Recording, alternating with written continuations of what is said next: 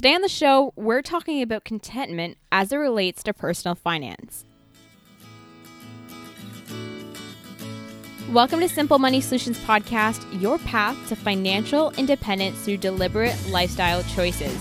My name's Courtney. I'm joined with Trevor, and thank you so much for being here with us today as we talk about contentment as it relates to personal finance. So, Trevor, we've done an episode on happiness before, but we're going to talk a little bit about how contentment is different than the idea of happiness and really elaborate on that concept. So, do you have any opening thoughts for this episode? Yeah, contentment sounds like we've kind of lowered the bar, but really, once we get to the end of this episode, I think uh, our listeners will find that contentment is is another angle on on happiness or or a, a state of mind. So, contentment is is not lowering the bar; it, it's just an another another viewpoint. So, we are going to get into really the distinction between happiness and contentment in a few moments. But first, I want to just jump into the idea of contentment in itself. So, before we even get into relating personal finance and contentment, let's talk about the idea of contentment in general and, and how it's defined. So, um, I'll, I'll start off with a definition from Dan Palmer from penniesanddollars.com. And he defines contentment as uh, a learning to be happy in whatever situation you find yourself in. Contentment is a mindset change and involves adjusting your expectations to your circumstances. Yeah, I, really love that definition because expectations is really the key to to contentment as far as I'm concerned. I, I have three kids and I have my, my youngest daughter, she goes about in life with her her expectations either don't exist or they're extremely low and she seems everything seems to work out for her. And when i talk to her you know why is it you know you're never disappointed and it's because she she says i, I rarely have expectations. So how can i be disappointed? And so she seems content more often than not. And i think expectations is a big key driver in that. That's a great point, and and one I never thought of of how crucial expectations is to your overall level level of contentment because it, it really is it really is a defining factor because if you don't like you said if you don't have expectations you're not going to be let down and i don't want i don't want our listeners to think you know we're lowering the bar so we can just easily step over it because sometimes expe- expectations are are a motivator sometimes sometimes expectations are what drive people to succeed so it doesn't work in every scenario. And sometimes I, I do wish my daughter had expectations uh, around certain things. So, uh, you know, it, it, almost sounds like we're saying don't have goals and dreams and aspirations. And that's not the, the point I'm trying to make. Sometimes expectations are, you know, you have a, you've developed a, a, a vision in your mind of what a, a vacation destination would look like. And you know, when you get there, it doesn't look like that, and you're disappointed. But you spend all this money to go on vacation. You know what a what a waste that would be. So in certain situations, you need to set expectations. But I would say, in the leisure part of your life, expectations can be your enemy.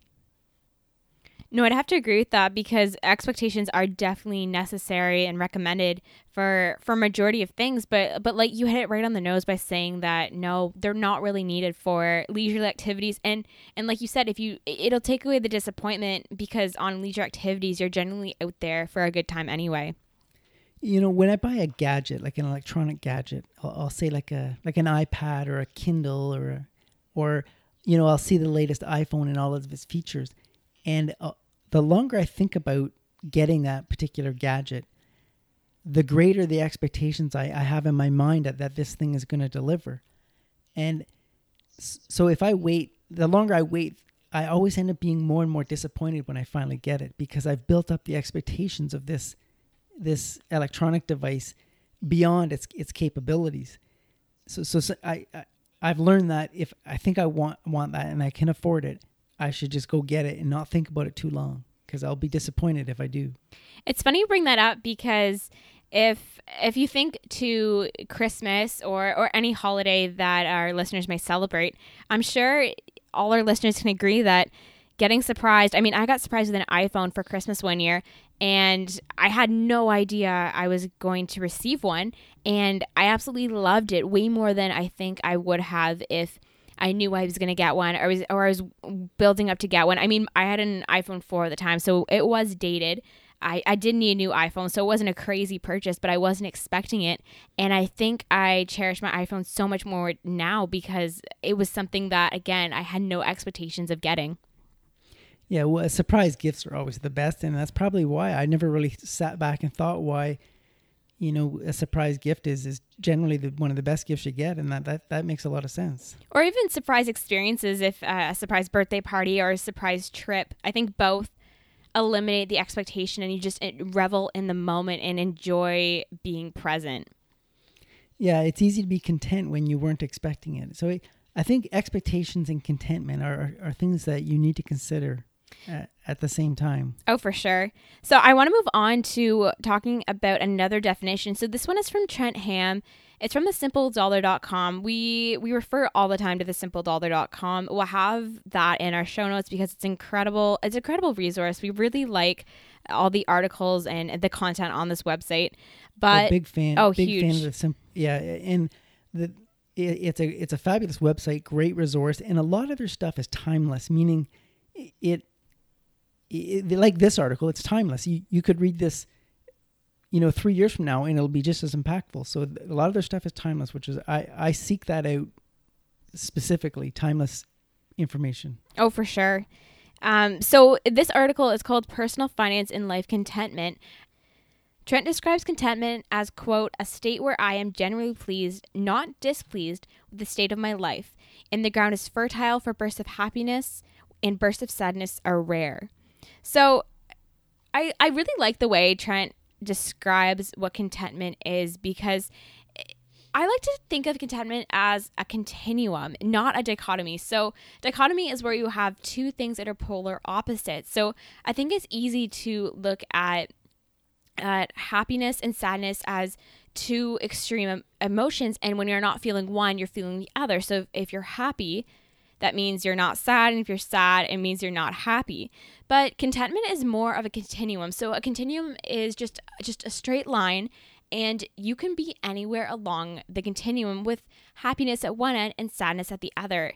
So i, I really like this explanation because I, I think there's a really big misconception that if if you're if if you're you have to be one or you have to be the other but really if you can exist in the middle or, or slightly one way or slightly the other, that means you are content. Well, I think a lot of people look at happiness as a destination, and it, it rarely is. It's it's a it's a frame of mind. So if if people believe happiness is a destination, then content, contentment is is the the road to happiness. I, I guess is a way of looking at it. But I think it's it's utterly exhausting to try to be happy all the time or seek happiness all the time that that can just be exhausting and expensive too.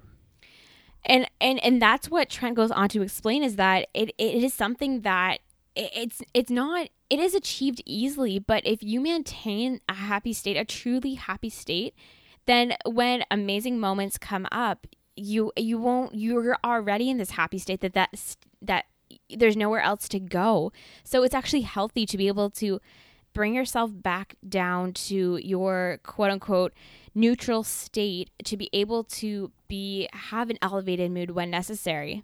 And th- that's really taking it down to its basics. I mean, we don't really think about happiness at that level, but that's essentially what contentment is about. Well, and we've said this on, on the show before that a lot of people, when they buy an object or a possession like a new computer or a new phone, they think it's bringing them happiness, but what it, it's bringing them is excitement. And excitement is extremely short lived. Happiness is, you know, relatively short lived. Contentment is, is, something that, you know, after reading this article, is something that can be constant. And we'll, I'm gonna we're gonna get on to talk about that constant state in a minute, but I do want to talk about how contentment truly looks different for everyone and and everyone will find contentment in different in different things in different places and and it's really something that's so individualistic to each person. And I think it's something you need to work at. Contentment is is you know, one of the enemies of contentment is envy. And that that can unravel contentment in a hurry. So, Trevor, I want to jump now to talking about the distinction between happiness and contentment because though I feel those two words are used really interchangeably. Yeah, I, well, I, like I said, I, I think happiness is is often thought of as a destination, and contentment is really j- just being like if you aren't content with the things you have, you will never be content with acquiring new things. If you can't learn to to enjoy and appreciate the things you already have, you you have no hope of of of these new things delivering that contentment in the future. So, to move on to talking about the dis- distinction between happiness and contentment, in Trent Hamm's article, he describes happiness as extremely fleeting and moments that come and go and uh, simply fade away. Trevor, do you agree with this statement? Yeah, I think happiness is, you know, trying to pursue happiness. I, I don't think we're designed to be happy. I think happy is the exception, not the rule. And I don't even know, uh, like happiness is is a relative concept as well. Like it's you're you're happy relative to a, a previous situation. It's always reflecting back, right? It's it's never a forward looking thing. Whereas contentment is more of a forward projecting mindset, and happiness is really reflective. It it's you can only be happy about things that have already happened. You you can't be happy. I guess you can be excited about things that are going to happen in the future, but happiness is really is a historical event. I really like that distinction. And it truly is. Uh, Trent Hamm and all these other authors say that happiness really is comes quickly and leaves quickly. And he Trent goes on to describe contentness too as this default state. So uh, you were talking about that earlier, Trevor, having this kind of uh, your I guess your your base, your home base where you go back to um, when you're not extremely high or low. So what does that default state mean? Well, to start with, so the, the, the happy inside, the peaks and valleys are, are, are, are not healthy at all. They're not good for anybody. And, and it's just a roller coaster that you have to get off of. And, and contentment is really just appreciating what you have. It, it's, it's almost a form of meditation sometimes to get you into that, that mindset. But if you think about once you've satisfied your basic needs, you know that we'll call the, the Maslow hierarchy of needs. Most of those are, are satisfied with a very uh, low amount of money, and the, the that that delivers contentment when you've satisfied those basic Maslow hierarchy of needs, and then after that, we're, we spend huge amounts of money trying to seek out happiness uh, beyond that. And uh, like this article says, it's fleeting. It's very momentary, and and, and you know we'll dump a, a, huge a boatload of money trying to get that happiness. You know that that is beyond contentment, and it is it's a it, and again we're trying to seek it out as a destination when really it's a moment. I really like the incorporation of the Maslow hierarchy needs because it's so true in that if if everyone's hierarchy of needs are truly satisfied, then one has no excuse not to live um, a content life in where their default their default state is contentment. Well, you know, we talked about an episode, "Can Money Buy Happiness?" Well, you know, it, it can. It can buy you shelter, food, safety, and security. You know, those are the things that you're gonna if you buy those things with your money, you're not buying happiness, you're buying contentment. You're buying comfort.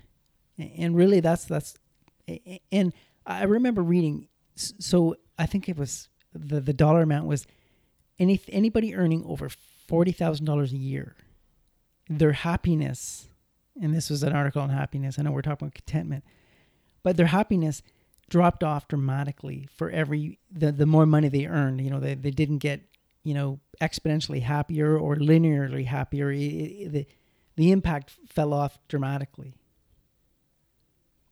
And that that point right there brings so true to the idea of contentment and and how happiness is that fleeting moment.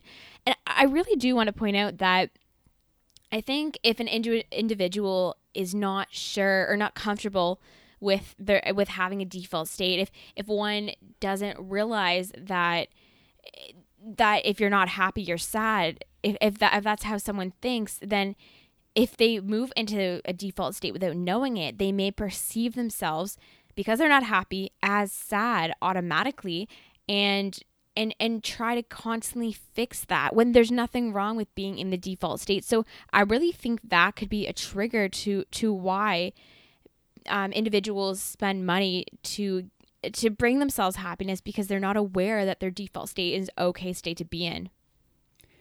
No, I, I agree with that. It's that that's that's the whole key. The you know I I, I had read a thing and I, I experienced this myself that I, I often you get more happiness by eliminating or sorry I want to use happiness wrong contentment. You'll end up with more contentment in in your life by getting rid of something in your life as opposed to adding something to your life which is really counterintuitive if you actually sit down and think about it because or maybe not even counterintuitive but just not how society has raised us. But if you think if if you if you got rid of a toxic person out of your life, that's going to make your life far more content than adding a shiny new car in your driveway. You know that that toxic person, eh, eh, you know, if if they're around you constantly and they're just draining your energy day after day after day, if you can get rid of that, that's going to make a bigger difference in your life than adding some new shiny new possession. Or even to keep the example with people as well you're it's it's you're going to feel more content if you eliminate that one person instead of adding in or or, or forcing yourself not forcing but adding in maybe five new friends I, I i think the elimination of negative negativity and and things that are weighing you down is so much more positive than adding things in well another here's another example of getting rid of something. So I would talk to people, not let's talk possessions. Let's just say you had two cars in your driveway, and one was constantly breaking down, leaving you stranded countless times, and you couldn't afford to buy another car, but you decided it wasn't worth repairing that car anymore, so you just got rid of it. Imagine not having that burden to, to wonder if this car is going to let me down again. You know, you, so so you have one less car th- that car you got rid of, you don't have to worry. Is this thing going to fail me one more time? You know, is it not going to get me to work one more time? You know, you know, so you end up with just one reliable car instead of one reliable car and one unreliable car. By getting rid of that uncertainty out of your life, you're going to be more content, even though you you have less possessions. That's a fabulous example, and really, really illustrates that point that again, less is more, and, moving and eliminating stress from your life really is going to add to your level of contentment. So, I, I talked about previously, I did talk about how individuals may purchase things, accu- accumulate things to bring happiness. It's I it's almost the equivalent to emotional eating. You you you buy things or purchase things to to bring you that sense of happiness. But I- am sure none of our listeners, and I and and I'm you too, Trevor. I'm asking to ask you this, but have you ever purchased something to give yourself this heightened sense of happiness? Well, you keep using the word happiness, but I think we mean to say contentment. No, no. In, in this case, uh, purchase something to purposely make yourself happy. It, it, so wrongfully purchase something because you you weren't content in that moment. I, I have in in the past, but I've I've I'm in you know I'll say in the last ten years, I I no longer seek contentment or happiness through acquiring things. You know I, I at my age, I've acquired enough things that I, I've come to realize that they're not they don't deliver what it is I need. So I, I don't do that anymore, but I certainly did in my younger years. Do you remember the point in time or, or what really triggered you to take on a new mindset about uh, being content and, and how possessions weren't going to bring that contentness? Well, it was really, I can't, the, the number of times I would, you know, uh, so I was doing this twice a year. My garage would fill up with stuff, just crap. And my basement would fill up with stuff and crap. And so every fall, I would empty my garage and, and haul a bunch of stuff to the dump or to the recycling place. And I'd, I'd get rid of that. And then every spring, I would empty my basement into my garage. And then eventually, again, all that stuff would go to the dump or to recycling. And I, I just, year after year, I started to see this pattern. You know, I, I would spend all summer and all winter acquiring things, and all spring and all fall getting rid of things and I, I thought this is crazy. I'm just spinning my wheels. So again, you do that off. You know, you go through that cycle so many times, and you see the pattern, and you just you start to say that this is insane. I, I can't keep doing this. This is irresponsible on, on so many levels. So, I mean that, I, that that's what woke me up or opened my eyes to this. None of this is bringing contentment, happiness, or peace of mind or anything. It's it's creating work and, and aggravation and it's consuming a lot of money and time. In those past 10 years, I, I know you have kids. How did you were you able to balance y- your family's values and your values and really get everyone on board with the idea that acquiring more stuff isn't the way to go? Well, so I have three kids. I wasn't able to convince all three of that philosophy. Uh, two of them bought into it. So, and I, I, I don't, I'm not, uh, although it doesn't sound like it on this podcast, I'm not someone to shove my, my beliefs down people's throats. I, I like to share my ideas, and, and if people embrace them, I'll share more, you know, all, the better. But I, I might get excited about some theories I have, but I, I don't, you know, impose them on people. So, I, I let I my I let my kids live their life. I you know I, I don't want to make their childhood miserable and, and feel like they were deprived. So I but but my the kids that did buy into that philosophy, they were happy with that and they've adopted it in their their own lives. No, that's I I really love that piece of advice because I think I think that's really crucial for maybe other parents who are listening to to understand and, and really empathize with how you approach that as a parent? Well, I'll say my my one daughter, my youngest daughter, who who I, I say I'll say didn't buy into that philosophy at the beginning. And as she's getting older, she's buying into it more, or she's seeing the benefits of it, and she is slowly moving in that direction. So I I have some optimism there. And even before the show, you're actually saying that your one daughter, your youngest one, has actually uh, acquired less clothes because you, you were saying that she she likes to shop and she's been shopping less. So I mean, that that right there alone. Yeah, and she's she's starting to understand that that you know, well, not starting to. She does understand that money's not a, a limitless supply as she's been you know working summer jobs and earning money. That she's starting to see that uh, that side of it, which I think helps. Oh, for sure, definitely. I, I want to move on to bringing in the personal finance. I mean, we have brought in the personal finance aspect already, but I want to weigh it against all the other areas where contentness comes in. So we have talked. We've you ta- know, I, I want to just on what you're saying there to our listeners. I want to say that it's no accident that we we tend to bring in the money part later in the show because you know you have to buy into these concepts wholeheartedly in, in, in all encompassing. You can't just, you know, buy into these concepts as it relates to money. So we've talked about, you know, uh, contentment as a behavior and and if you buy into contentment as a behavior the money part becomes easy so i just wanted to say you know it's no accident that that you know we're talking about the money part now No, I really like that you brought that up. And and to our listeners, you may notice, like Trevor said, that's an ongoing trend that we we do bring it in first because we always say that we we're more than a personal finance podcast. We are really a lifestyle based podcast where we, we we get below the money to the actual behaviors that are causing you to maybe not spend your money in the right way or save it in the right way. So again, this is contentment is one of those great reasons why maybe things aren't going your way personal finance wise. So hopefully this might be a game changer in your world. So back to back to talking about where contentment comes into play in your life. So we talked a little. So it comes into play in relationships, um, in work, and and all those areas kind of accumulate together to create this sense of contentment overall. So Trevor, how big of a piece of the puzzle is personal finance in the whole contentment equation?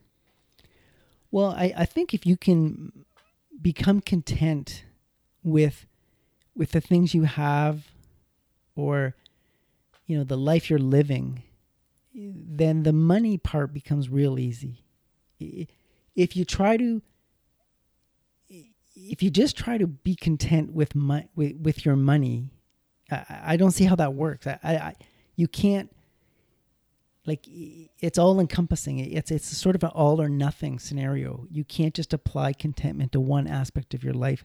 I guess you could in relationships you know you, you might be content with a small circle of friends.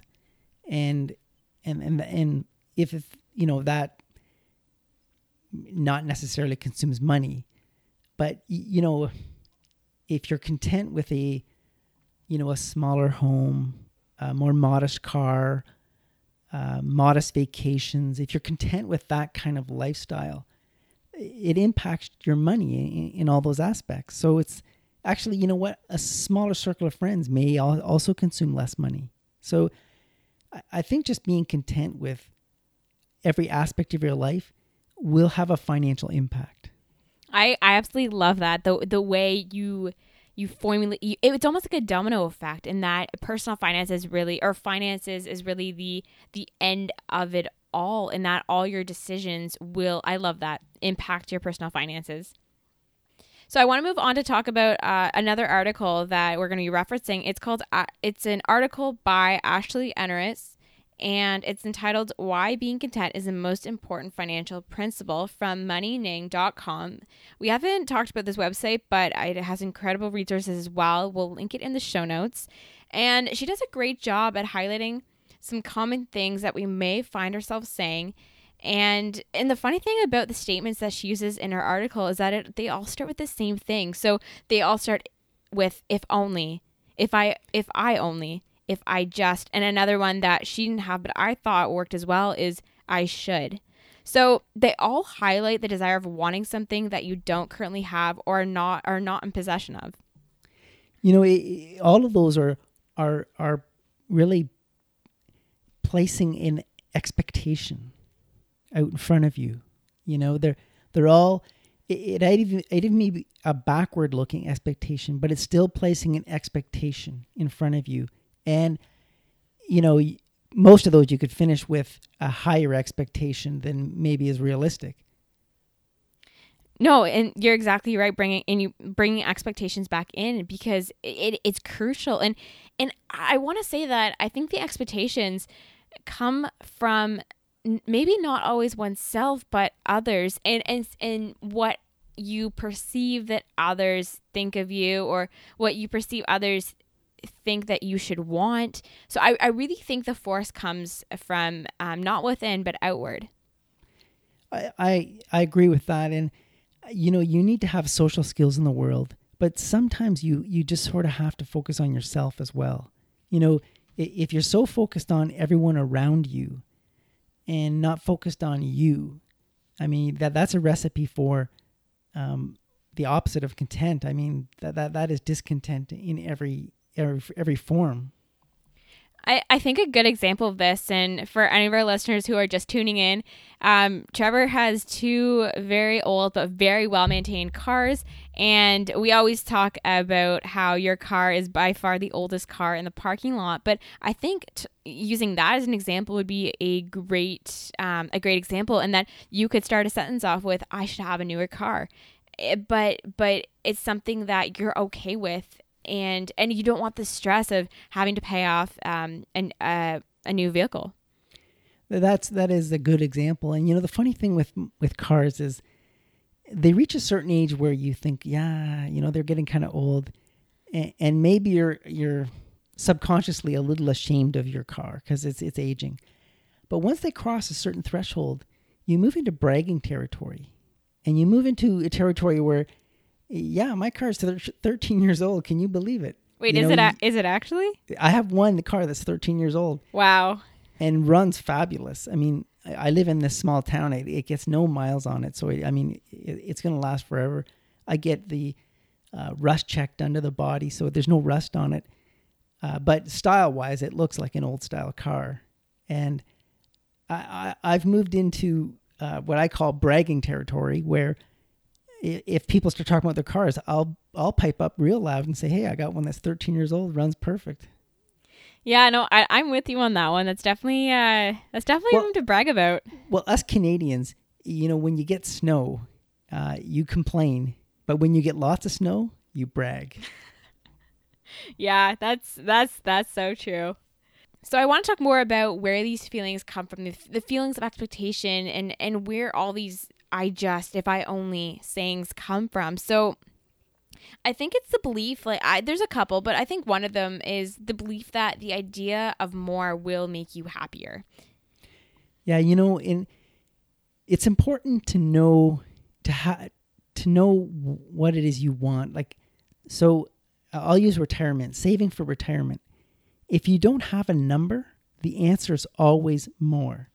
So we talk about having a plan, you know, in every aspect of your life. I, I, I may be accused of being planning too much, but having having goals, documented goals, it, it, it saves you from that. I think it does. It it, it you know, by having documented goals, you're you're, you're never going to ask that question because you'll know exactly where you stand. And I love that you use the example of, of of nothing of something that's not exactly tangible. I, I mean, saving for retirement, uh, money that is tangible, but not in the sense that possessions are. So I love that example because it works really well. So I'll, give you an example of a real life example where I fall into this trap occasionally. Is I'll say, if only I had one of those uh, government pension plans, you know, that pay you for life. If only I had one of those. I, I I catch myself saying that in my head occasionally. And that brings dis- discontentment.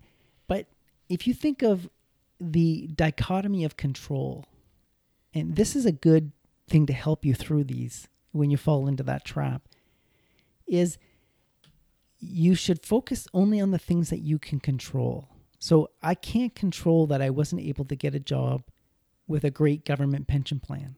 I, you know, I sought out those jobs. I, I never got one. I ended up getting. A, I, I thought I think I, I did well, but uh, I I always wanted one of those because of the pension plan. But I, I wasn't able to get one for whatever reason, you know, the wrong time, uh, you know, or the job wasn't a good fit, or I didn't have enough experience, or I had too much experience, whatever the situation was. And once you reach a certain age, you know, working for the government, you you can't get enough years in to get a full pension. So it, it becomes, it's kind of once time passes, its its value is lost. So I, I used to, I used to I, I I must say I sometimes I still do if only because then you don't have to worry when you retire if you're going to run out of money because these pension plans pay you till you die. So I, I sometimes fall on that trap, but dichotomy of control says, you know what, I can't I can't control that. I, I can't I can't make those people choose to hire me, right? I, I, I went to the interview. I wasn't what they were looking for. They hired somebody else. So focus on the things you can control. No, I, I, I really like that. I really do because I'm sure all our listeners can relate to even a job they applied for, uh, interviewed for, but weren't wasn't hired for. And I think that's a great relatable area. But again, that the example of control really does. It, it, it, it really works across the board in all areas of your life. And I do, I, I want to come back to that. When well, we, I wanted to mention there's another thing I, I've just read recently. It's called the trichotomy of control and it talks about you know uh, thinking about the things that you can influence so you can't necessarily control them but you can, can influence them so it's sort of a, a third dimension to that that old adage i'll call it and you shouldn't worry too much about things you can influence but you should think about them or ponder them or you know they're worth consuming some of your mind over I really like that because I, I think the idea, just keeping that in mind, that there are things you can influence and that you can control alone, take away the personal finance aspect, will bring contentment to individuals' lives. And I want to come back to the idea of contentment. Scratch.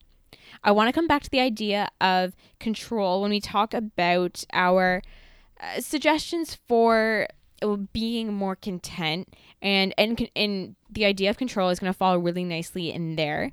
But before we get on to that, I I want to talk more about uh, the feelings of should.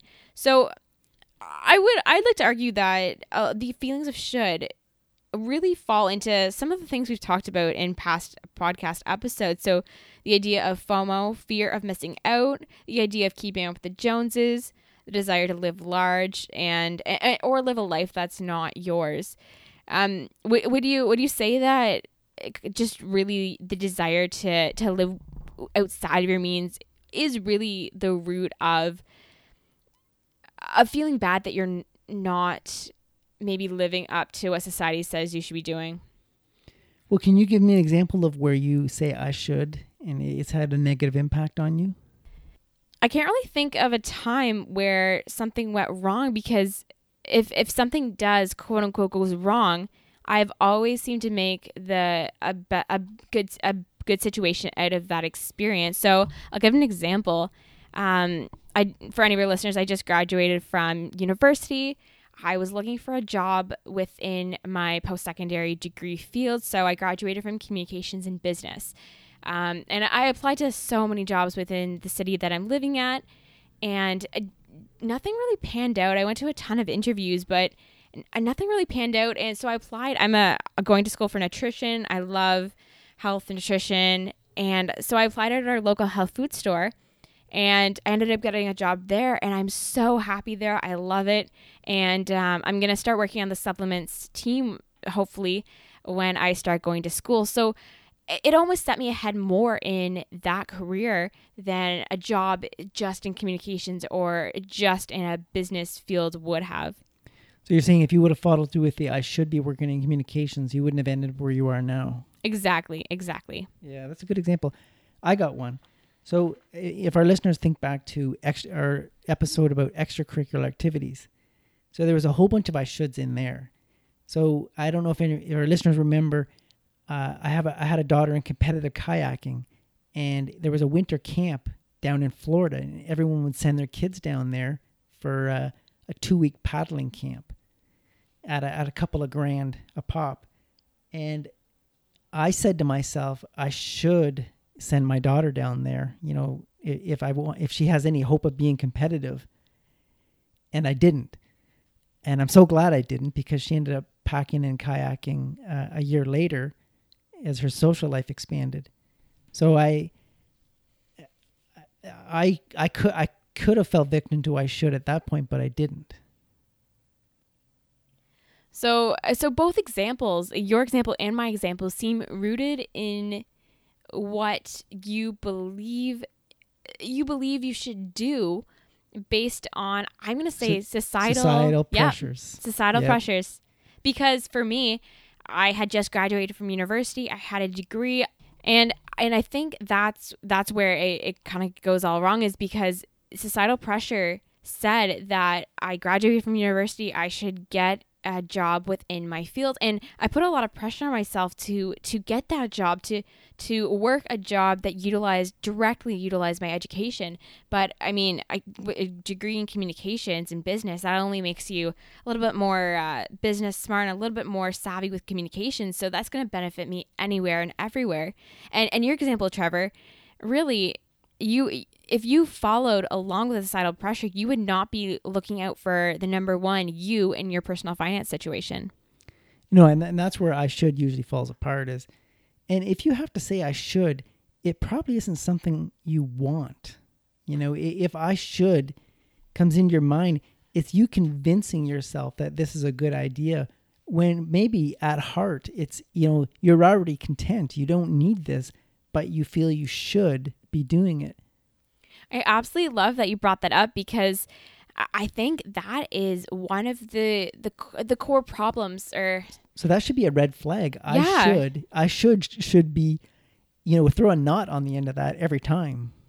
And and that's really why I really admire individuals who are living a an extremely alternative lifestyle, are living in a tiny home, are are are doing something extraordinary that uh, the rest of society maybe isn't doing because they're living a life that is full of shoulds and they're living this life so confidently different than everyone else's and not not even paying attention to things that they should be doing. Well you know it's really hard to go against the grain of society. You know it takes a lot of energy and it takes a lot of reflection a lot of you know second guessing yourself when you're going against the grain of society. So you know, on this podcast we talk about, you know, deliberate lifestyle choices. I'm hoping most of those choices are, you know, most of the choices are going to be go- going against the grain of society, and you know, unless you like the direction the rest of society is going into, which is a lot of debt and a lot of, you know, working till they're 75 and and and, and stress on the job because they owe so much money you know that's society. If you want to go against the grain of that which i would highly promote it takes a lot of energy to do it. It takes a lot of second guessing but it, I, I, I tell you it's worth it. And i'd say a lot of determination and dedication to uh, and and really self self motivation to really stick with it. Yeah it's it's it's not a, it's not an easy road but we've said this before. In life Easy decisions, hard life. Hard decisions, easy life. Oh, exactly. So I, I want to jump into uh, the, the, last section of uh, today's podcast, and and that's where we're going to talk about um, Trent Hamm's and Ashley's really ideas for being content and really avenues to, to go down and, and parts of your life that you can really work on to reach full contentment. And and funny enough, and like we said during this episode, a lot of these do not directly have to do with personal finance, but like we said, contentment is reaching contentment is really an all-encompassing part of your life. And in order to be content when it pertains to how you spend money you have to be content in in every place in your life. And i absolutely love this list. I mean there this list is so spot on. I I, I, I mean, I, you could put this on your fridge and live by it. We'll definitely have it in the show notes so you can refer back. But we'll start off with number one. And number one is to write down your blessings. So these are the things that you are, you know, grateful for. You know, you know, healthy children, maybe your own health. I mean, things that you overlook every single day, but but some people don't have. And it's so easy to overlook because you just, you take all this stuff for granted. So, I mean, I live in a, a safe town, no crime. Uh, I have I'm I'm healthy. I, I can get around quite well. I know a lot of people that don't have those things. And, and that rings true with Ashley's example. Her example in the article was, quote, So what if our house is only 950 square feet? We have a roof over our heads and a bed to sleep in, end quote. And that, and that really rings true in that, eh, like you said, it's, it's the little things that you, you may take for granted that really, I think, make up a huge part of why you should be content. Number two is to improve your physical health through exercise and better eating. Again, this one has nothing to do directly with personal finance, but we all know that your physical health is is really is really what's going to be the foundation for your success. And, and this one is completely free as far as I'm concerned. I mean, okay, you got to pay money to eat food, but most of the healthy eating is done at home, not at restaurants. So, I mean, that's as about a, you that that's as cheap as eating gets is when you're eating at home. And in, in terms of physical health, I mean, if you just went for a walk every day, you know, a five kilometer walk, other than a pair of shoes, that's free, and you, it, it's it's available to everybody. And I, I know this is getting a little bit off topic, but uh, one of the in, in Ashley's article, she even said that one of the reasons someone might not be content about in this area of their life is because oh i don't have enough if only i had more money to spend on nutritious food. But like you said eating nutritiously eating clean does not have to be expensive. And I, again that is all marketing that comes into play that tries to convince us otherwise. Well and, and i don't know the number of people that have gym memberships or you know they they don't exercise because they can't afford a gym membership. You don't need a gym membership exercise is free. And and I think the sooner we realize that it's a we make it more complicated than it needs to be, and that we can actually we can actually reach both of these through through ourselves by ourselves. And, so every everyone listening to this today, you might be you're probably already there if you're eating nutritiously, if you're eating basic but clean, if you're going for a walk daily. Just just know your your this area of your life is pretty content. I mean, to move the needle on that one, that's just goal setting, documented goal setting.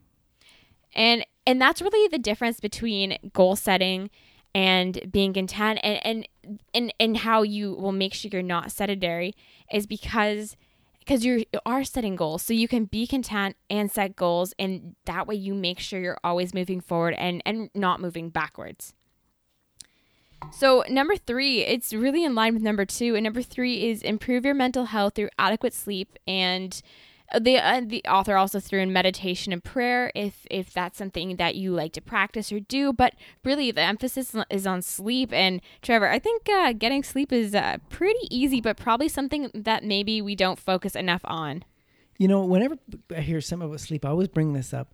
I'm a huge fan of, of military history, so I read a lot about World War One. That's the particular area of history that fascinates me the most. And of all the horrors of World War One, the gas attacks and the the the the meat grinders people went through. I mean, it was just a horrific war. One of the things they talk about is eh, the the, the traumas the soldier suffers was sleep deprivation. You know, for all the horrible things that happened in that war, sleep deprivation comes up all the time in the history books I read. So you cannot underestimate the impact of is if inadequate or poor sleep. And I'm sure our listeners can agree that you, you know what it's like after a bad night's sleep or you don't get enough sleep and you only get five hours instead of seven or eight. You make poor choices. maybe you spend money. Maybe your self discipline is a little bit lower. Maybe you're, weak. you're, you're Yeah, way weakened. And I mean, I, no one is, no one can pretend they don't know what this is because we've all maybe not got enough sleep, but we all know what that's like. We we kind of regret our decisions and and we're not thinking straight. So I think this is so important to thinking clear. I mean, even go back to just eating. We we probably don't make good food choices when we don't have enough sleep. So this directly applies to spending money as well. Like like sleep sleep deprivation is a form of torture actually. So it that it says a lot. It, it it makes you vulnerable and weak. And and that is your enemy in life. I completely agree. So, again, so one to three so far have been pretty simple and something that you can really implement today to start becoming more content with your life. So, we'll get to number four. Number four is simplify your life. And we've broken this down into uh, an A, B, and a C because all these kind of fall within simplifying your life. And the first one is find fulfilling hobbies that don't require continual purchases for enjoyment. So I I got into the hobby of uh, furniture making and woodworking. And you want to talk about a hobby that consumes money? That one is a monster. I remember reading an article in a magazine. A guy was a, a mason, like a bricklayer, and he raised a family of five kids and put them all through college or university. and all the tools he needed fit into a bucket. And he had a hobby on the side, and it was woodworking, furniture making. And he'd been at it for 20 years, and he still hadn't acquired all the tools he felt he needed to, you know, to enjoy that hobby. And he had a garage full. So th- there's a hobby that I would highly recommend you don't go into unless you are super focused and you know exactly what it is you want to do. That hobby consumes money like like I I, I had to take a break from it because it was it was literally draining me financially. That's a that's that's I love the example and it's it's kind of ironic that you are you that is one of your hobbies woodworking. Well, I've I've I've had to adopt a mindset that you know these are the tools I have, and you know I'll build what I can with these tools. I, I've and that's the only way I can approach the hobby, because I, I I was getting out of control, and I usually count on my wife to as a voice of reason, but she seemed to, you know, sort of step back, step away from from those decisions, and and you know I I, I probably I thought what I was doing was sane. And, you know, looking back, I, I was buying crazy things, you know, given the hobby. Like, so uh, that's how you, I had to, that's how I've changed my mindset is these are all the tools I have. What can I make? And do you think your wife stepped back because this was a hobby and something that you enjoyed and that and I and I'm gonna I'm gonna say that maybe that's a part of why hobbies can be dangerous is because uh, no one really bats an eye. Oh, it's something that I do for enjoyment. Let me have this. Well, the the justification process for hobbies is it's wide open, right? You make all the rules. There's there's no, you know, when you, when you're buying a, a house or a business or whatever, there's you know the bank kind of tells you what you can afford, or when you're buying a car, you know, you get input from from people you don't want input from. But but in a hobby, you know, the, there is no real formal justification process, and you just sort of go at it, you know, with a, you know, with a loose sort of set of morals, or or, you know, you you, you don't have a, a stake in the ground, and I, I don't know. For me, I, I I was able to justify things that I, I shouldn't have.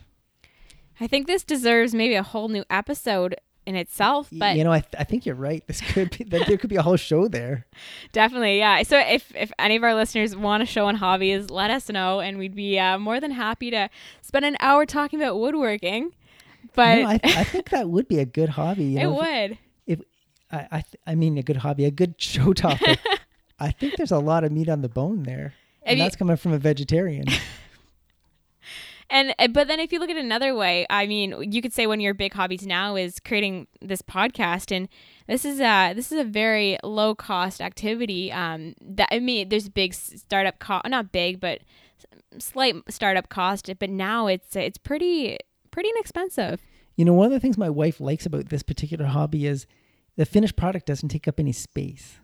You know she she comments on that quite often well you were saying before we started recording that you have three of the same desks in your house. Yeah, I do. Because I, I enjoyed making them so much, I made three. But uh, it, yeah, you, you can only make so much furniture before your house starts to get full, right? And it's so, but this particular hobby, this podcast, the end product is digital. So your house starts probably looking like a, a hoarder's house of wood. No, my wife keeps pretty good control over that. Okay, that's that's good then. Um, you were also mentioning it was it was I found it really fascinating. We were uh, when we were going through the show outline before we started recording that your son is actually into woodworking now too. Uh, was I was this an influence by you and and did you have a little bit of reservations about him pursuing a hobby that really cost you so much money? Well, so I pursued the hobby from a power tool perspective, and my son is pursuing it from a hand tool perspective. And so the the cost of the tools and the number of tools you need is is dramatically low. He's a minimalist at heart, so I, I have no concerns whatsoever.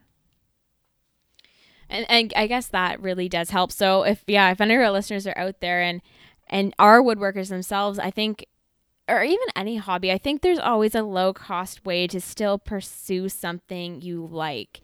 You know, a real expensive one that I've seen is fishing That can be a astronomically expensive hobby. It can also be a very inexpensive one too. I mean, you could you can fish, you know, a, a fishing pole and a little bit of tackle, or you can have some, you know, decked out boat and uh, a fishing cottage and all. You know, there's no limit, right? So that that's a hobby I've seen cover quite a spectrum. Oh yeah, definitely. I mean, there's whole stores dedicated to to that alone. Okay, before we get too sidetracked on hobbies and our listeners start forgetting what episode they're actually listening to, let's get on to 4B, which is downsize your possessions. Yeah, I talked about this earlier. I, I quite often get more contentment when I get rid of something out of my life than adding something. So it it's just one less thing to worry about, one less thing to keep track of, one less thing to ensure, clean, tidy up, uh, make sure it's okay. You know, it, it's yeah, having less possessions. You know, it, it keeps you focused.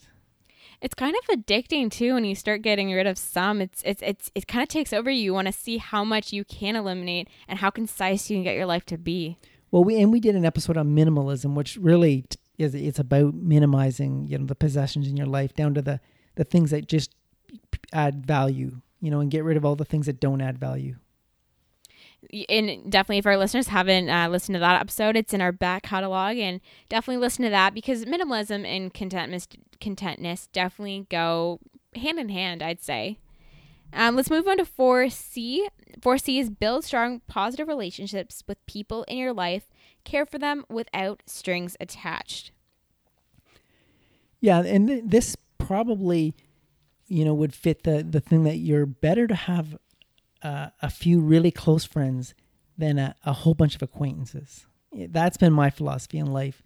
Is I keep my circle of friends fairly small, but uh, they have similar values that I have, which means I can interact with them on all sorts of levels and in and know that we're going to see the world the same way. And I like the bit about no strings attached because that ta- that also jumps into the idea of expectations and that y- you don't get let down by your friends if you have no I guess no strings attached can be used in many ways, but in, in this sense you maybe don't you don't get yeah you don't get let down if if a friend is unable to do something or or makes a promise they can't keep. So i, I think i mean friends should generally hopefully be there for you but i think if you you don't rely on others too heavily and, and mostly rely on yourself i think that's a good way not to get let down. Uh, let's move on to number five and this is build an emergency fund and I, I wanted to ask you about this one and, and how relevant you think this idea is to contentment. Well you want to have a good night's sleep uh, you know a, a good mattress a pillow those are great an emergency fund, even better. You know, that that will keep you sleeping at night more than you know. And there's a thing called Murphy's Law, meaning, you know, something inevitably will go wrong. If it can go wrong, it will go wrong. I mean, that's a very negative attitude, but, you know, cars break down, you know, furnaces break down. Having an emergency fund, knowing that, yeah, or people get laid off from their jobs. So having an emergency fund that can get you through those those valleys you know those downtimes that is a that'll help you sleep better than anything I've heard a couple different numbers tossed around for this, but uh, one thousand, two thousand dollars. What's a what's a good base emergency fund? I know uh, yeah. some money is better than none, but what what would a, what's a good number for our listeners to aim for? So you start with a thousand. If you don't have emergency fund at all, start with a you know, just focus on getting a thousand dollars in the bank. And once you've got that, that's called a starter emergency fund then your goal should be to have three to six months of spending. So, you know, we talked about having a budget and knowing how much your expenses are. So, having three to six months of expenses saved up is a fully funded emergency fund. And that, when I say three to six months, it really it depends on the the the, the stability of your income. You know, I've been working the same job for 20 years I'm probably good with three months emergency fund. Somebody who's been working a job for six months or or a year, they might want a bigger emergency fund because their job stability is probably a little more in question. let's move on to number six, and that is establish a healthy career with lots of options if things get rocky. And I really, really like this point. So I, am an accountant, and I, probably our listeners have heard me say this a few times. There's so many. There is no shortage of jobs for accountants. I mean, you can be a bookkeeper, an accountant, an analyst. There, there is just a plethora of jobs in that field, and you know, full time, part time, seasonal. You know, tax uh, tax accountants is kind of a seasonal job. So you could pick up extra work. You can work part time. You can work a full time job and a part time job. So you want a career where you have that kind of flexibility. So uh, when I looked in accounting, that's the one thing I saw is so if you're looking, you're looking for jobs that have part time opportunities, full time opportunities, and seasonal opportunities. That's when you know you're in a career that has lots of options. No, that's a fabulous point. And I also like the way Trent Hamm approached this as well. And it's even just creating a healthy relationships with those within your workplace in that um, he says quote treat your downtime at your job as a way to invest in future jobs and pay raises. When you don't have an immediate task use that time to build relationships with coworkers and with other people in your field. Take on more tasks end quote. So he talks about it more as a way to really build relationships with people in order to kind of leverage yourself within your field and and and, and make a good name for yourself. So even within your example trevor if you uh, if i mean you live in a small town maybe there's only two account two accounting firms in your small town so i mean if word gets around that you are a good accountant i mean uh, word word by mouth is sometimes a stronger way than anything else to get hired. So you'd be burning bridges if you uh, if you if you weren't uh, a good accountant. Well, what Trent's talking about is everyone knows what an entrepreneur is, right? That's somebody who starts a business. Well, he's talking about what I what I refer to as an intrapreneur, meaning you're entrepreneurial within your organization, meaning you're looking for opportunities to make yourself indispensable or make yourself eh, you know broaden your horizons within what within a given organization that you work. And there isn't many companies that don't embrace that mindset. Oh for sure. And and and i think the how this is rooted in contentment is just that again like you said you're indispensable to the company and and you can take contentment in knowing that you have job security and job stability, which equals an income, which again relates to personal finance and the stress that you have when you don't have one. You know, there's a great book I read, and it's called Linchpin. It's by Seth Godin. And I would recommend anybody who's beginning their work career to read that book. And it, it really talks about this how to make yourself indispensable. And it, it doesn't take uh, unique skills, it doesn't take, uh, you know, uh, rare opportunities. It, it, just takes constant effort and enthusiasm. I mean, it's a, it's a linchpin. Seth Godin. It is a fabulous book. We're going to have that book in our show notes, and we're also going to have it up on our book list on our website at livelifesimple.ca where we are starting our massive book list with with suggestions from your listeners as well if you have any that you think we'd enjoy or or our other listeners and would enjoy as well so let's move on to the second last point. And the second last point is when things worry you, take action to minimize the potential harm that could that they could cause. Well, and if our listeners remember, I talked about you know a situation if you had two cars and one car kept letting you down, kept breaking down, you know, on your way to work, leaving you stranded. You're you're better off without that car. You know, if you if if it means you only have one car, you're better off to have one car you can rely on than than two cars where one you can't rely on because you're setting the expectations a lot of times for something that are, that is unrealistic so so having fewer things to worry about sometimes makes your life a lot better and last but not least is number eight. And this has to be my favorite point of all the points, I think. And this is stop blaming others for your problems. And this all comes back to your previous amazing point, Trevor, of control. Well, stop blaming uh, people, others for your problems. When you do blame other people for the things that go wrong in your life, you, you that is called the victim mentality. And when you believe that, when you believe that the things that gone wrong in your life are the are because of what other people did. You become powerless, meaning if you truly believe that uh, the, the bad things that happen in your life were caused by somebody else, you have no control over those other people. The dichotomy of control belongs to them. So you become powerless when you blame the things that happen in your life on other people. And it, that is a, a very dark and depressing place to be. So I would warn people to never go there. Avoid, I'm not saying it, it doesn't happen. I mean, some people are in abusive relationships that they can't get out of.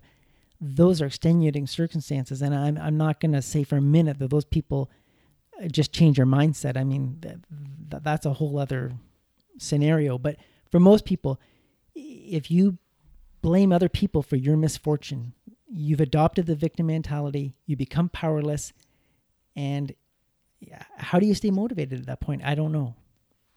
Have you ever fell victim to the victim mentality or found yourself blaming others for your problems?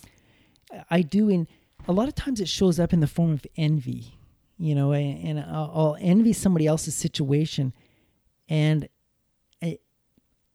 yeah, again, it, it, it's the dichotomy of control. It really, I, I, I've been there for short periods of time, and a lot of times it's somebody that'll pull me out of it, like my wife or even my children or my parents. Somebody will will wake me up and say, you know, what are you doing? You know, you're you're you're wallowing over something you have no control over, like like, or you or you're you're you're blowing things out of proportion. A lot of times, people in their jobs, you know, they, you know, they'll they'll get given a, a, a bad assignment at work and and feel they're you know the that that they're they're stuck with this but you know generally speaking there's no chains on the doors. I mean if if your get if your job is it really sucks you can leave. I mean you can find another job.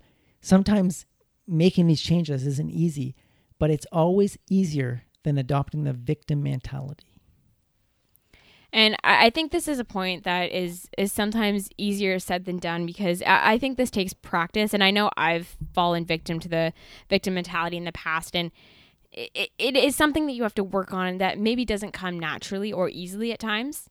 Well, you need a good support system around you. I mean, if if you're surrounded by toxic people, I mean, they can actually promote the victim mentality and, and plant the seeds in your head. So being being around people that that think that way, you become very susceptible to it. Before we uh, close, I do want to read a point um, from from Stop Blaming Others for Your Problems. And Trent says, "quote In the end, the only thing you can control is yourself. You can't control what others do. The difference between a good outcome and a bad outcome." In the end, is you. End quote. And I think that summarizes that up really nicely. Yeah, I think that that is a. I mean, at the end of the day, contentment is a state of mind. So I, I just want to close this episode off with uh, one more quote from Trent Hamm's article, and he says that quote: "The beauty of contentment is that your day-to-day life feels good. It's not a constant state of bliss and happiness, but it's a state where you feel good and you have good relationships in your life. It's in that state that happiness arises and automatically and with surprising frequency." And that was it for this episode. Thank you so much for listening. And uh, make sure to check out our website, livelifesimple.ca. Head over to our Facebook and Instagram as well. It's uh, at Simple Money Solutions. And we can't wait to see you back here next week. Thank you so much for being here with us. Until next week, keep it simple.